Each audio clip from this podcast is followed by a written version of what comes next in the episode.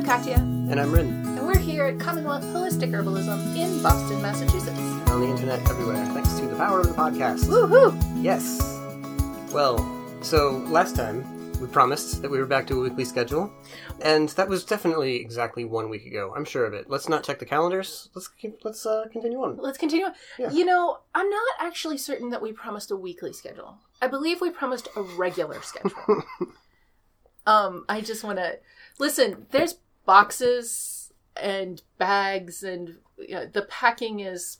The vacuums are getting a workout. Yeah, that's that's for sure. The knees are getting a workout. It's great. Yeah, yeah, we're doing good. We uh, moving day is September twenty-sixth. We're super excited. Um, but before that happens, we want to share more stuff with you. Um, we want to continue this series on um, the impacts of climate change on us as herbalists, and the plants, and the the tools that we're working with. Yeah. So today's topic is going to be about how, given the impacts of climate change, we need to change our expectations and our habits around harvesting herbs from the wild, wild crafting. And it's really critical that we pay attention to how plant populations are holding up to these stresses, you know, whether that's drought or flooding or both, you know, alternating throughout the year and heat and cold at strange times and all, all kinds of things, right? Mm. So it's best to harvest only the plants which are abundant and are thriving, and to let the stressed plants rest. It's like a tongue twister. Let the stressed rest. the stressed, yeah, yeah. All right. Yeah. Anyway, the problem here, I mean, that sounds all really easy, right? Like, obviously, if there's a plant population that's under stress, under stress, then we won't harvest them this year. And if there's a plant population that's thriving, then woohoo, we can work with them. But the thing is that a lot of herbalists maybe don't have a ton of gar- gardening experience, or maybe they do, but they don't have a lot of wild plant experience. And there is nothing wrong with that. A lot of people love plants and live in places where they can't really have a garden. Um, and a lot of people live in places where they could have a garden, but they just haven't gotten to that yet. Like, mm. it just hasn't been the thing yet. So my point here is that you may have a lot of knowledge about how to work with herbs to help people and not have a lot of knowledge about the growth cycle of the plants themselves and what what they look like at every stage, and what it looks like when that plant is healthy and what it looks like when that plant is having a hard time. And there's nothing wrong with that. It doesn't make you a bad herbalist. It just, like, herbalism is a really broad, deep field of study. And so if you're like, oh man, I don't really know how to identify that in a plant, then there is absolutely no connotation there that you might not be a good herbalist. the, the only thing that means is just that you haven't gotten to this particular part of it yet, and there's nothing wrong with that. Yeah. But we want to talk about We want to talk about ways that you can tell. Like, it, it, maybe you haven't got to this yet. Well, let's get to it now. We're going to really go through and think about, like, what are the signs of stress in plants? And and not just in an individual plant, but also in a whole group of plants. Maybe you have a group of plants where each individual plant looks like it's doing okay, but the group is exhibiting stress signs. Mm. So all those things, all the secret decoder ring ways of seeing those signs are what we're going to talk about today. Yeah. But before we get into that, uh, just a quick little moment of self-promotion, if you don't mind. We want to make sure that all of our listeners know that we have an online herb school where you can learn herbalism at your own pace, on your own schedule. We have courses for students at all levels, from absolute beginners to clinical herbalists. And you can find all of it at online dot commonwealth herbs dot com. You know, I want to share, um, our school has a dedicated community space where students can chat together without having to be on social media. You know, like, a lot of people use dedicated Facebook groups or something like that, but we mm-hmm. just wanted to not involve social media at all. So we have this community space. And after the last podcast episode, one student posted about being an accidental plant hoarder, um, and got really excited about swapping plants that they had too, men- too much of, because the first time that they ordered, they didn't really know how much was too much or just enough, or they were like, I, I don't know, I guess I need a pound of marshmallow leaf. That seems right. And maybe that was way too much for them or whatever.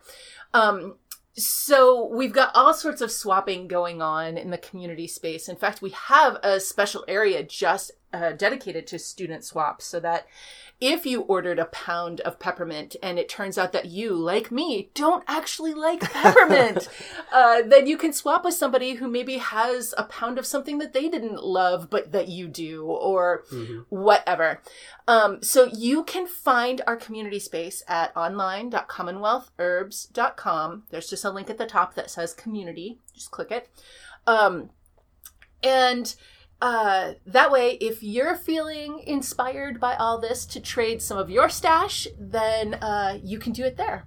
Yeah. All of it, our courses, our community space, everything, you'll find at online dot commonwealth herbs dot com. All right. And uh, even though today we're going to be talking more about plant health than about human health, we still want to give you our reclaimer. That's where we remind you that we're not doctors, we're herbalists and holistic health educators. The ideas discussed in this podcast do not constitute medical advice. No state or federal authority licenses herbalists in the U S, so these discussions are for educational purposes only. We want to remind you that good health doesn't mean the same thing for everyone.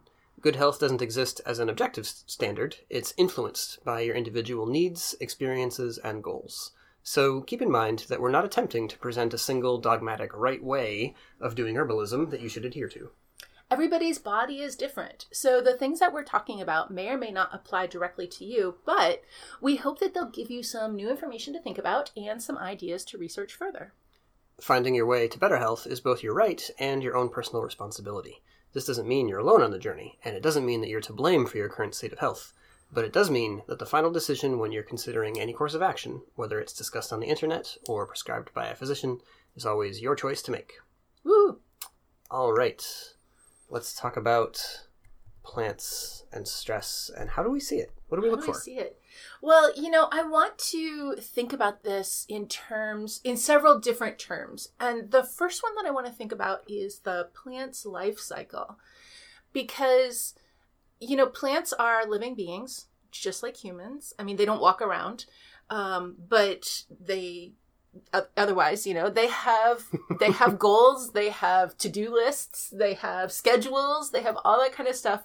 Um, and, you know, I feel like a lot of people think a lot about um, animal life, and then they don't really think about plant life in the same terms, just because plants are rooted in space, um, that somehow that means, or because they don't have eyelashes, or I don't know, like whatever, that somehow that means that they're like not as alive. Mm. Um, but they are. And, um, you know, they they want to reproduce. That is a thing. and and I'm you know, gonna asc- ascribing agency here. It, it's you know it's it's complicated, but I think that it's uh, what do you say? Directionally accurate metaphor. I think that it's, it's warranted. I really do. The more that we learn about plants and their senses and their ability to respond to their environment and whatever else, mm-hmm. I mean, I didn't need all that. I'm satisfied with their living creatures, right? Mm. Like that was enough for me. Um, right, and then yeah, every time we see a a study or a news report or whatever where it's like, scientists now believe that plants may react to uh, damage with um, with information transfer, which could be interpreted as pain. And we're like, well, okay, you know, like, yeah, the you know, you hack at the tree and then it, it you know, oozes some resin to try to seal the wound and, uh, you know, yeah, it yeah. has to has to respond somehow. And that they communicate with each other in their inside of their communities and also in, in their broader ecosystem and all kinds of things. Mm-hmm. So I I want to be clear that plants and and plants have jobs in their ecosystems too. Also, like some plants are soil remediators and some plants are like defenders of a particular space. I'm thinking about poison ivy here. Yeah, early succession plants that are going to hold the soil together so that something that has deeper roots can get settled, you mm-hmm. know, and establish and, itself. And to prevent erosion and mm-hmm. stuff like that. Um, some plants help filter toxins out of water areas. Some plants help pull toxins out of dirt area, like, you know, soil areas. Yeah. And you can you can look for that that kind of agency or that kind of responsiveness at many different scales. Like you can look at an individual organism and you can find indications, or you can look at the ecosystem as a whole and the way that that's kind of moving and reshaping itself over time. Yeah. The same way that your gut flora changed depending on your diet. Yeah. Yeah, sure. sure. So I'm going to focus here a on in terms of reproduction, because that is one of the ways that we get information about how healthy a plant is. But I just want to be super clear that I, I don't want to reduce plants and, and plant lives down to they sprout, they grow, they create seeds for the next generation, they die, that's the end of it. As if maybe there's, there's maybe there's some fruits that I can get along the way. Yeah, yeah, yeah. As if there was food for myself, yeah. No other kind of agency involved in this. Um, because plants actually have whole complex social lives that is, it's really fantastic. Uh, more on this with the book, um, What a Plant Knows. And I think there's a new version out. Yeah, there was an updated edition, I think, second edition, uh, something like that came out just recently. And also all of the work of um, Peter Wohleben, who... his first book out, I think, was The Secret Life of Trees, but he's had other ones after that. Mm-hmm. Um, and also, I think we could include The Spell of the Sensuous in here as well, even though that is not specifically about plant life. Mm-hmm. Um, it is about the interconnectivity of life in general. Okay, so we all are going to accept that plants have way more going on in their lives than just reproduction. But right now I'm going to focus on reproduction.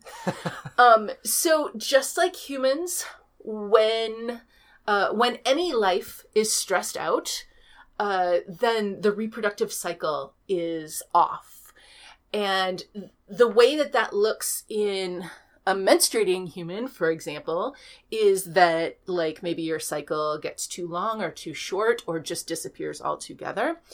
Um, or maybe you're still having a cycle, but, um, you're not able to conceive, or, you, you know, d- which you might not know unless you were specifically trying to do that. Mm-hmm. Um, but there, there's different ways that we would see this. Maybe your cycle is, instead of absent, it is like way too much. You're just bleeding and bleeding and bleeding, uh, way more than is comfortable and way more than, than is necessary. Um, so when we think about the signs of stress in terms of menstruation, we're pretty familiar with those. Uh, you know, I mean, we menstruating humans are pretty familiar with those, um, but we can ask y'all to to imagine that.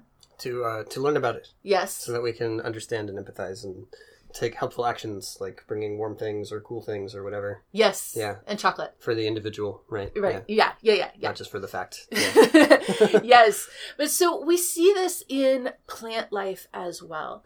And if we think about the reproductive aspects of a plant, it's the flower.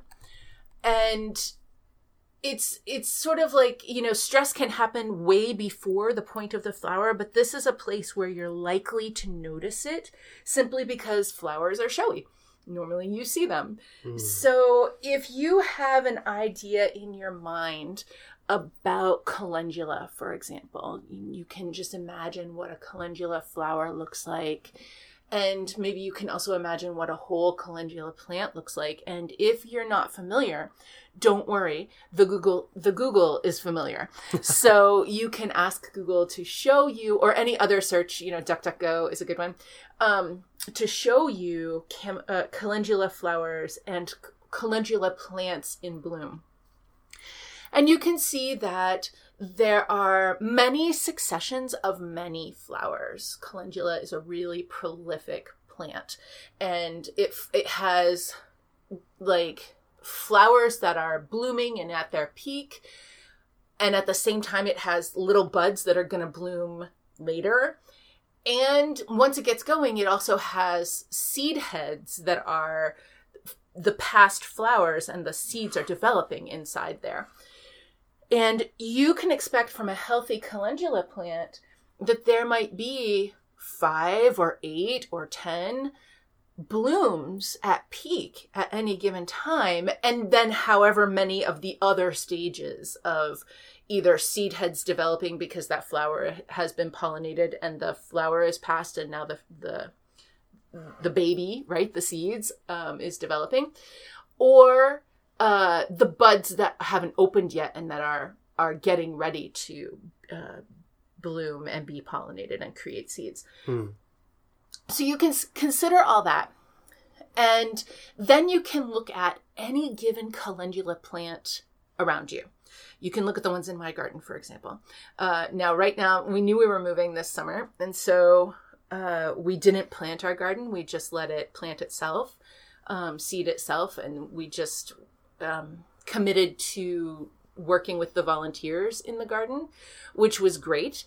Um, we got tons and tons of plants, and we got some calendula.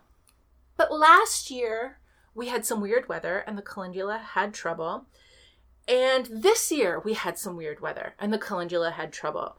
And by trouble, what I mean is any given plant is much smaller mm. and has like one bloom at a time. Now, let me tell you, that one bloom is gorgeous. Yeah, they look really good. They're absolutely beautiful. The color's nice, yeah. Yeah, and the, the petals all look right, and they're not eaten up by bugs or whatever. They're not like, they don't have weird folds or crimps in the petals.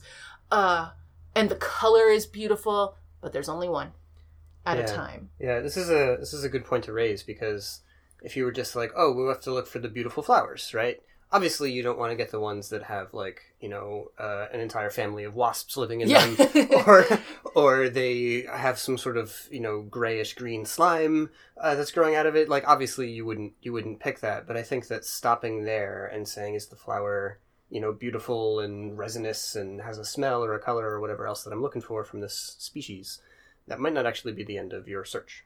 Right. And in the case of this specific, these specific plants, yes, they are resinous. Yes, they are. They check all of the boxes of exactly what you're looking for in a calendula flower. It's just that there's only one instead of five or six or eight or ten. And then when we look at the blooms who are waiting to open, there's like two instead of like twenty. Hmm. And um, so so that is one way when we're looking at the reproductive cycle. If we were talking about something like raspberries or blackberries, that would be a little bit easier to imagine, because maybe you don't notice the flowers, but when it came to be time for the fruit, you know what a raspberry is supposed to look like, and you know what a blackberry is supposed to look like. And when they're under stress, they don't look right. Mm-hmm. They have, um, like, you know how in a raspberry, there's each individual little red balloon, and then inside that is a little seed, right? And it's like a whole bunch of balloons. Nine, ninety-nine, perhaps? It's ninety-nine of them. Yes, absolutely. ninety-nine red balloons per raspberry? Yes. Awesome. Yes. Okay. Um, so... So you can imagine that, and then imagine a raspberry that isn't looking very awesome. Many of those balloons never inflated. And so instead you see like a little grayish kind of nub that is where the seed would have been, but no balloon inflated around the seed, and therefore the seed was never really able to develop either. So you can imagine what that looks like on a fruit. It looks It looks the same kind of way on calendula hmm. in terms of there just there isn't enough development. Nice. Cool. So yeah, and, and that could also be a question of timing. So not whether the development got to complete itself, or whether it was kind of like halted in the middle, or, you know, wasn't as abundant as, as we would expect, but also if it's super early, or if it hasn't happened yet and it's getting kind of late, and oh, when's the next frost? When's the first frost going to happen? Right, right, and then kill everything you know? before it has a chance. Mm-hmm. That can happen because maybe your spring was fine.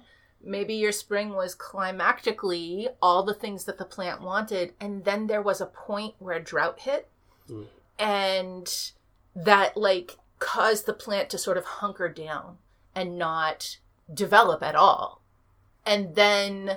Um, you it got moving towards fall, and some rain started happening again. And so suddenly the plant is like, okay, okay, okay, I can develop now. And it's like kind of a race with the clock at that point of the plant trying to complete its development and create the seeds for the next year before the frost sets in that will kill that process, that will stop that process. Sometimes that could be why you have a plant and it sort of looks like itself, but everything's really squanched together and, and in miniature, maybe. Mm-hmm. Uh, like, you think, aren't you usually twice as tall, or something like that? Yeah. Yeah.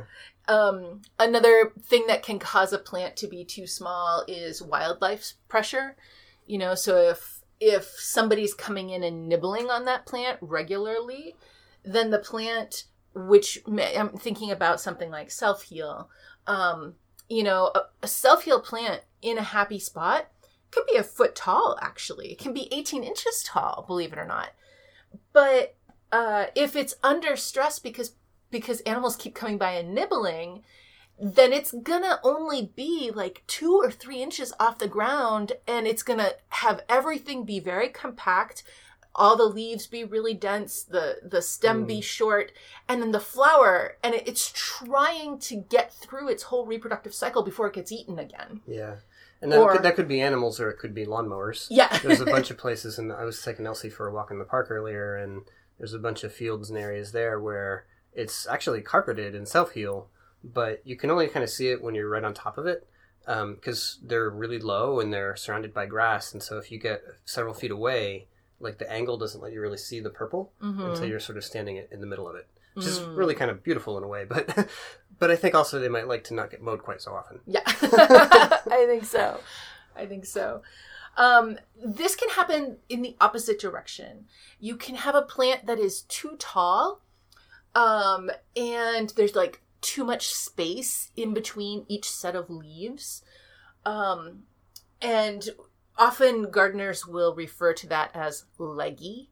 Um, Our sage got leggy this year. Yeah, exactly. Exactly. Mm-hmm. Or like the cilantro is leggy. And so it just means that there is a lot of stalk and not not that much leaf.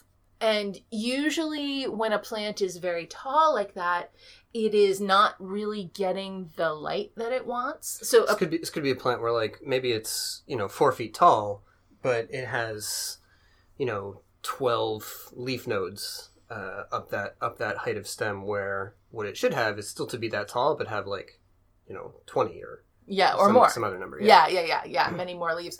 So what's going on in that case is that the plant is not getting the light that it wants, and it's literally trying to stretch itself out so that it can tr- like move out from under the shade or whatever to try to capture more sun. Yeah.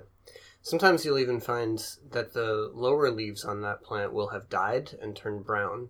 We have a bunch of fleabane in the backyard that's kind of doing that right now, in part because of the, the dryness stress that it's under, mm. um, but also from some a little bit of crowding, and there's not a lot of light for the lower leaves, and so the plant says, I don't need to keep these alive. I, right. I've got to divert my resources upwards to where I'm going to have my uh, my seeds and everything.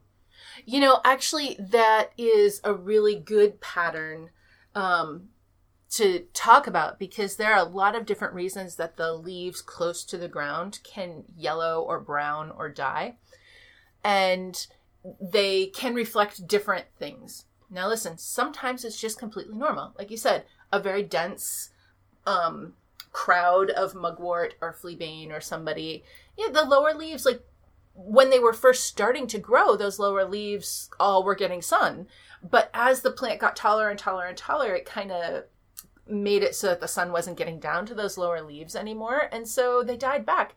That's not necessarily a problem, because they, they have sort of served their purpose. So if you come across plants and just the first three or four leaves at the bottom have died back or, or they're yellowing, that's actually fine, if that's the only problem. Um, and and simply because those leaves, the job of those leaves was to make a bunch of food so that you could grow some more stem and grow some more leaf and get taller. They did their job. It's okay. When that's not okay is, um, actually we have a great example of this right now.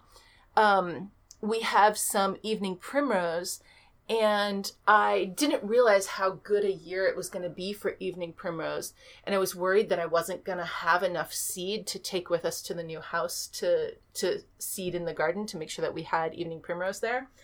And so in the beginning of the year, I dug up a couple of plants, of evening primrose plants, and just put them in one of those fabric planting bags. Um, and... I was like, great, I, this way I know at least I'll have three evening primrose plants. I'll let them go to seed. I'll have that much seed to take with me when we move. It'll be great. Um, well, I put that fabric bag on um, like a the edge of a sidewalk in our uh, in our yard. And so it's getting a lot of sun. and we had a bunch of drought. It has southern exposure. Now, listen, that's normally fine for evening primrose. It's, it, evening primrose doesn't mind a lot of sun. Mm. But the combination of that sidewalk, the drought, and the fabric bag, fabric fabric planting bags are fantastic, but you do have to water them more often. And I did not really water much through the drought.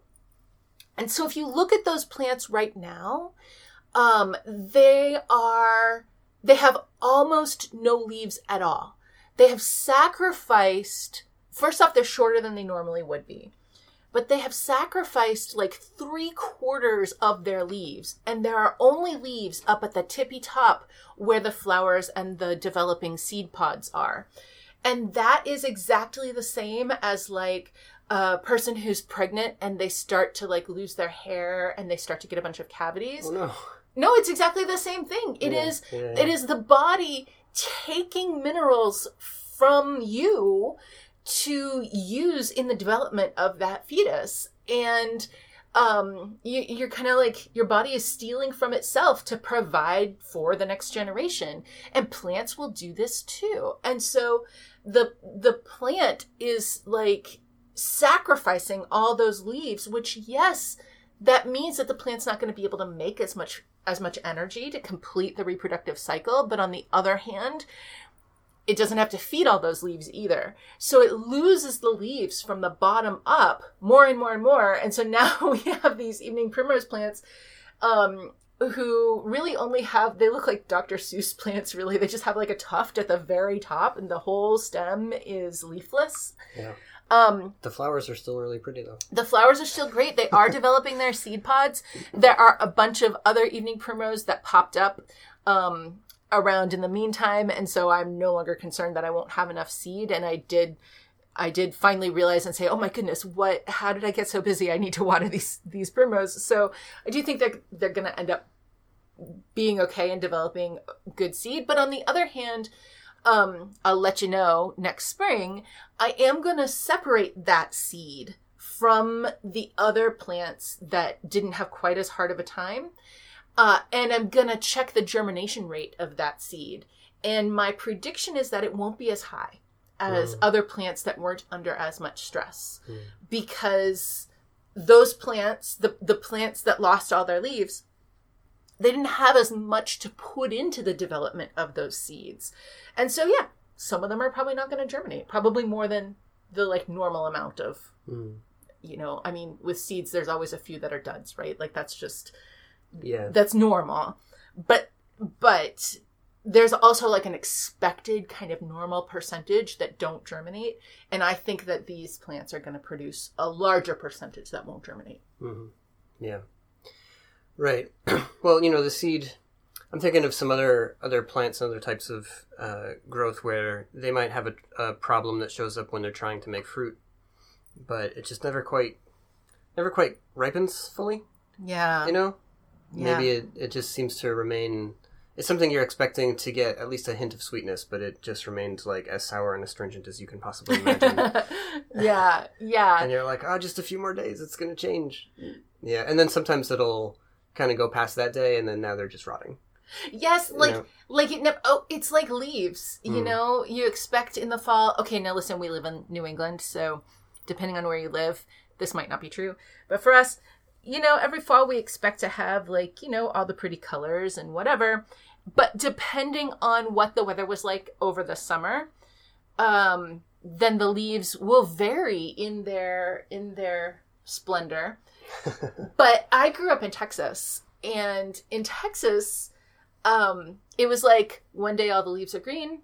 Tomorrow, they're all bl- brown and on the ground, like mm.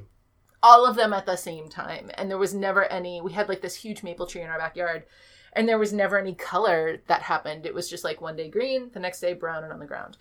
Um, so yeah, you can have that in the fruit too, where you're like, ah, I'm going to have so many tomatoes. And then none of them actually, they just didn't do it. Yeah. Yeah. Right. Well, and then there's other signs of stress uh, that you, again, probably wouldn't mistake it. But if, if the plant or if a large par- portion of a stand of plants is being extensively attacked by some kind of insects, then that's a problem.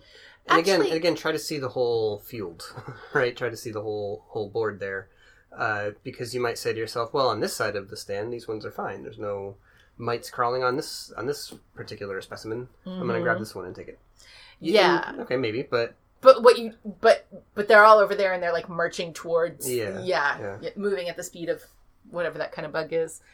Um, I've had students or we've had students who ask and say like, "Oh, how do I get all these aphids off my whatever?" Uh, and I usually say, "Don't. Just don't even try. Don't harvest it. If you are growing something and it is just covered in bugs, don't harvest it. Um, th- when a plant is having trouble with bugs, that means that the plant isn't healthy. Um, so plants have immune systems, just like humans have immune systems. And that's part of the reason why plants can help us with our immune system work that we need to do. Plants have to fend off attacks from bacteria and viruses and molds and fungus and bugs, just like we do. Um, and so when you see a bunch, a bunch of bugs all over a plant, what that means is that that plant is immunocompromised. That plant is not successfully holding off the attackers. It's not creating the phytochemicals that it uses inside its body to fight off things that are trying to attack it. We have those same kinds of chemicals. They're not phyto- phytochemicals. They're like, I don't know, human chemicals. Um, uh, but we have those same kinds of things inside our bodies that help fight against uh, invasion. And not everything is the same. I mean, plants don't raise a fever exactly. On the other hand, they do produce more and more of, of like very heating uh, essential sure. oil content. Right. Or they turn themselves extra bitter or extra astringent or, or things like that. Mm-hmm. Right. When they, when they're able, when they have the energy and the reserve required to turn up the production of these, of these kinds of chemistry, then yeah, then they can survive. But if they've had a stressful year, they're less able to do that. Right. They, they're going to, they're going to create most of these things out of, um, out of sugar anyway, right? out of the, yeah, out of the end result of photosynthesis. So that's kind of like the first thing that the plant uh, produces, and then everything else that it makes is going to be further transformations yeah. from that original substance. And when you're stressed out and exhausted, you're not good at transformation. Yeah. You know, like is literally the same. You get sick when you're tired. You get sick when you've been super busy and haven't had time to eat good food. You get sick when there's so much stress piled on you that you don't have time to take care of yourself. That is exactly the same for plants. Yeah. For us as as herbalists, you know, we're looking for these medicinally active, uh, you know, chemistries in the plant.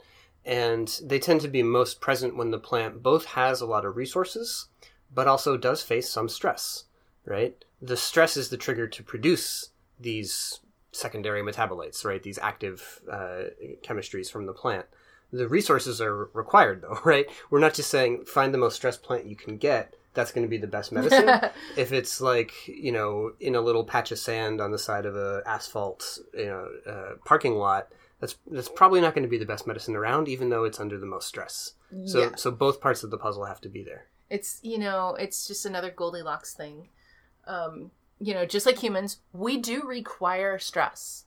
A human actually, there are substances in our bodies that we have to make that we cannot make if we don't ever have any stress.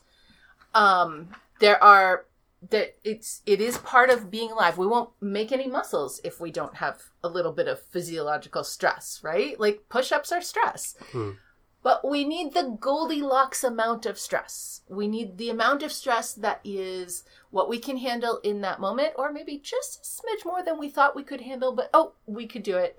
And then we need rest time afterwards. That's why when you have a workout, you need a rest day after. Hmm. The plants need that too. They need the Goldilocks amount of stress with a nice rest day afterwards. Yeah. So that's what helps them to, to do well and to thrive.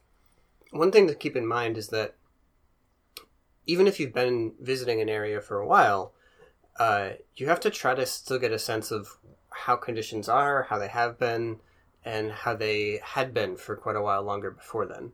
So the concern here is that maybe you've only actually ever seen a drought year, right? Which is then, pretty reasonable these days. And then and then you come ar- around to that same area next time, and now it's like six times as abundant, and you think, ah, this is a great year. There's so much here. I can harvest a ton this time. Finally, I've been waiting, right? And that feels pretty good. But what if this is actually just the baseline again? And what you've been seeing was extreme stress for yeah. that population. Yeah. Or yeah. even like not quite to baseline. Hmm. What you see is like maybe three quarters of baseline, and, and it does look lush and and thick and, and like a lot. Yeah. And yet it's only three quarters of what that that particular plant community actually expects to be. Mm-hmm. Yeah. This is one of those times where you just you have to be in relationship for a long time with a particular area to see what's going on. And we're going to talk about that in, in a little bit more detail, but I want to say one other thing about uh, when we see that kind of community. It might be that you see a community and it's very small and spread out, and each individual plant looks gorgeous. But that is a plant that should be growing in a thick community. Um, and instead, there's just one plant here and one plant there and one plant over there. I'm thinking about things like self-heal, like nettle, like goldenrod, mugwort. Yeah. I feel like this year I've seen Saint John's wort a decent amount, but never a very big area. Like I could hug any Saint John's wort that I come across. And if I can get my arms around it, like my arms aren't really that long, you know? Yeah. Do you get what I'm saying here? Yeah. Saint John's wort, when it looks really excellent, it's like a field of Saint John's wort. It's like, it's longer than you. It's the, it's it's lots of Saint John's wort everywhere. And yeah, I too, ha- I keep saying, oh, it's been a good year for Saint John's wort, except what I'm seeing is one Saint John's wort plant here, and then like a couple blocks over. Yeah. Yeah. Another Saint John's wort plant. Yeah. Yeah. So Saint John's wort has been struggling the last few years, possibly as much as the last decade. Mm. Um, and so we're feeling right now like, oh, finally some Saint John's wort. We didn't harvest any this year. Um, but, but I mean, even... I've eaten a few flowers, but, but even for calibration, just recognizing that that's just not, um, it's not thriving. It's yeah. not. But sometimes you will find plants that really are thriving for real. Yeah, right? Yeah. And maybe it just likes this climate. Maybe it just likes this climate change. I mean, it happens. It happens. You know? Some plants do. um, this year, the plants who were really thriving, Erigeron, uh, yarrow was bonkers this year. Just absolutely everywhere. So thick. Yeah. I've never seen yarrow like like yarrow this year. And... And like every herbalist in Massachusetts was saying that yeah, during cool, yarrow actually. season, nobody could shut up about how much yarrow there was everywhere. That's what you're looking for. That is the ideal plant to be working with. And listen, all of the plants have many, many skills. They all can, sure, we, we think about yarrow and maybe the first thing you think about is cardiovascular health. Or maybe the first thing you think about is like wound care or whatever. But listen, yarrow can do so many things in your body. And so getting really familiar each year with the plants who are really thriving. And then say, okay, those are the plants I'm going to work with this year. And I feel like this is uh, like old wives' tale or like folk wisdom thing that I used to hear a lot, except in the reverse. And so what, what you would hear is, oh, the plants who show up are the plants we're going to need this year. Like it's a wisdom of the earth kind of thing. Mm-hmm. And I I want to think about that in reverse, because thinking about it in those terms is not necessarily bad or wrong, but it is exploitive. Um, you know, humans are already have already have this tendency towards exploitation, at least humans in this time and place. Maybe not all humans always forever have, uh, you Let's know. Hope not anyway. Yeah. yeah we, you know, we can... But, but humans right now um, have a tendency already towards exploitation. And when we phrase something as, oh, the plants who are thriving this year are the ones that we need. and, and the earth has provided, then the next thing that happens for us as humans is we will overharvest whatever has been provided. Um, because we, we think that it was provided and therefore it is mine. Mm. And this happens subconsciously. Like you, d- you're not bad if this happens in, in your brain. You're not bad if you did this last week when you were harvesting. None right. of that makes you bad. This is a human tendency.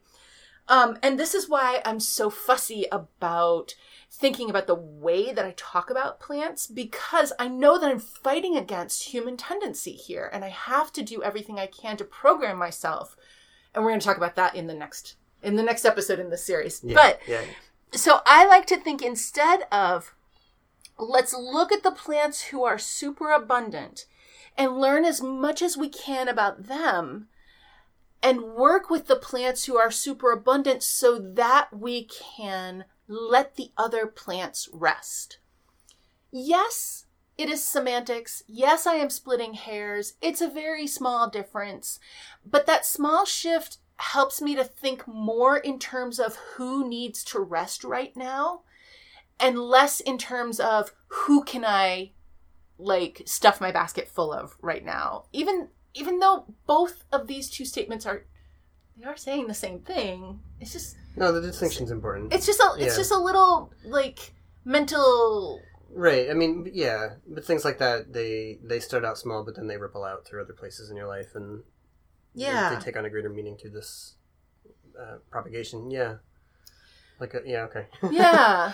So the thing is that you'll notice who's thriving before they're harvestable. And and so what what that means is that right off the bat, as soon as anything starts coming out of the ground, just take your walks, go all the places you normally go, look at who is thriving, look at who's getting ahead, look at who is strong this year, look at who isn't, and think about who needs to be resting and who needs a break and who needs a little stress taken off of them.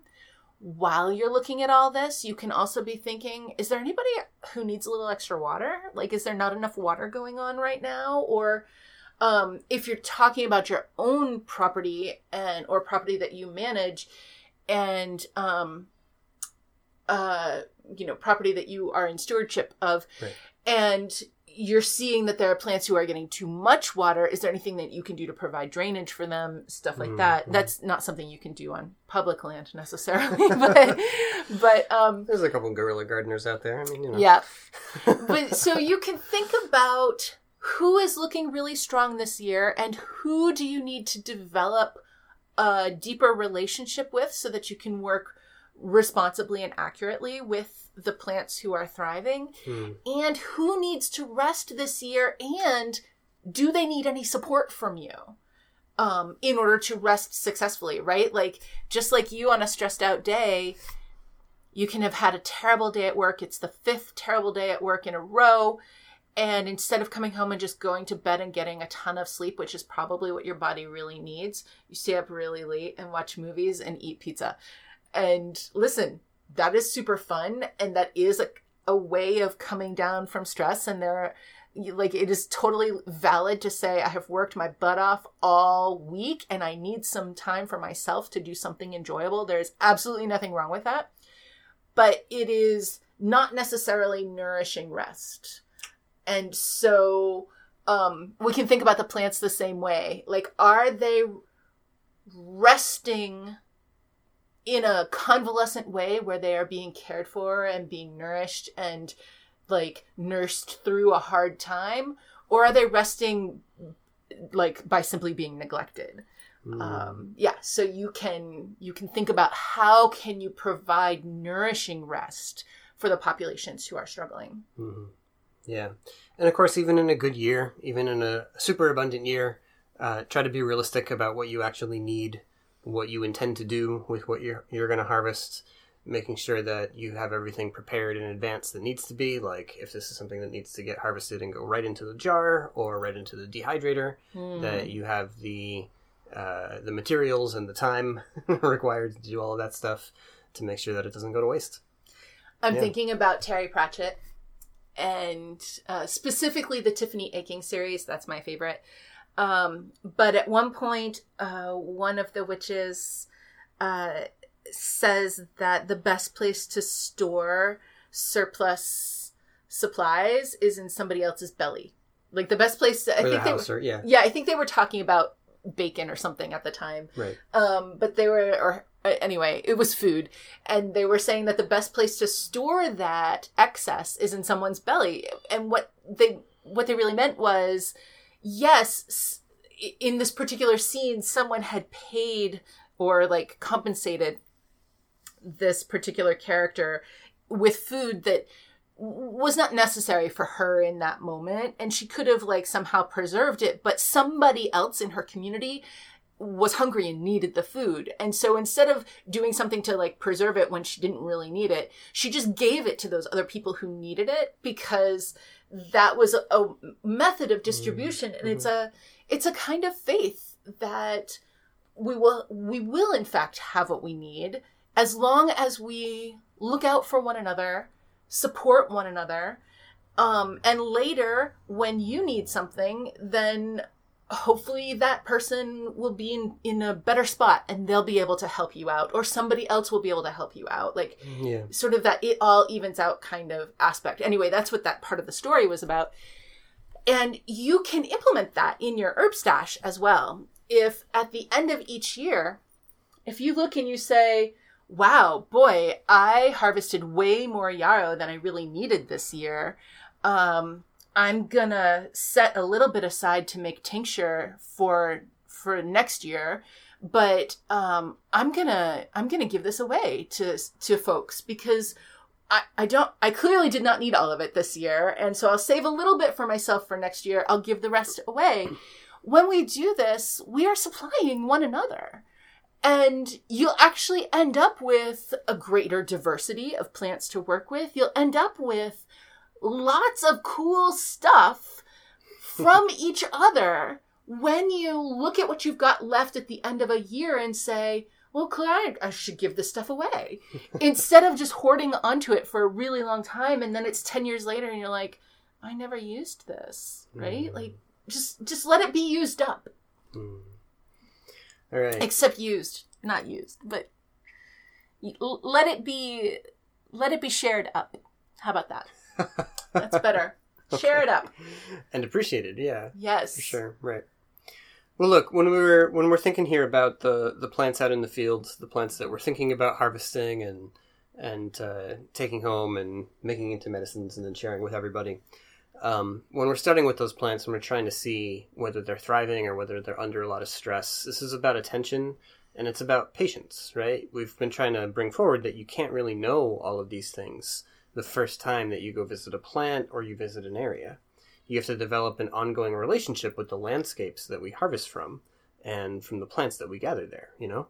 And I think about how this is, there's a parallel here uh, to developing an ongoing relationship with a client or a customer or whatever community of humans that you may be serving as an herbalist, in whatever way that you are an herbalist, mm. right?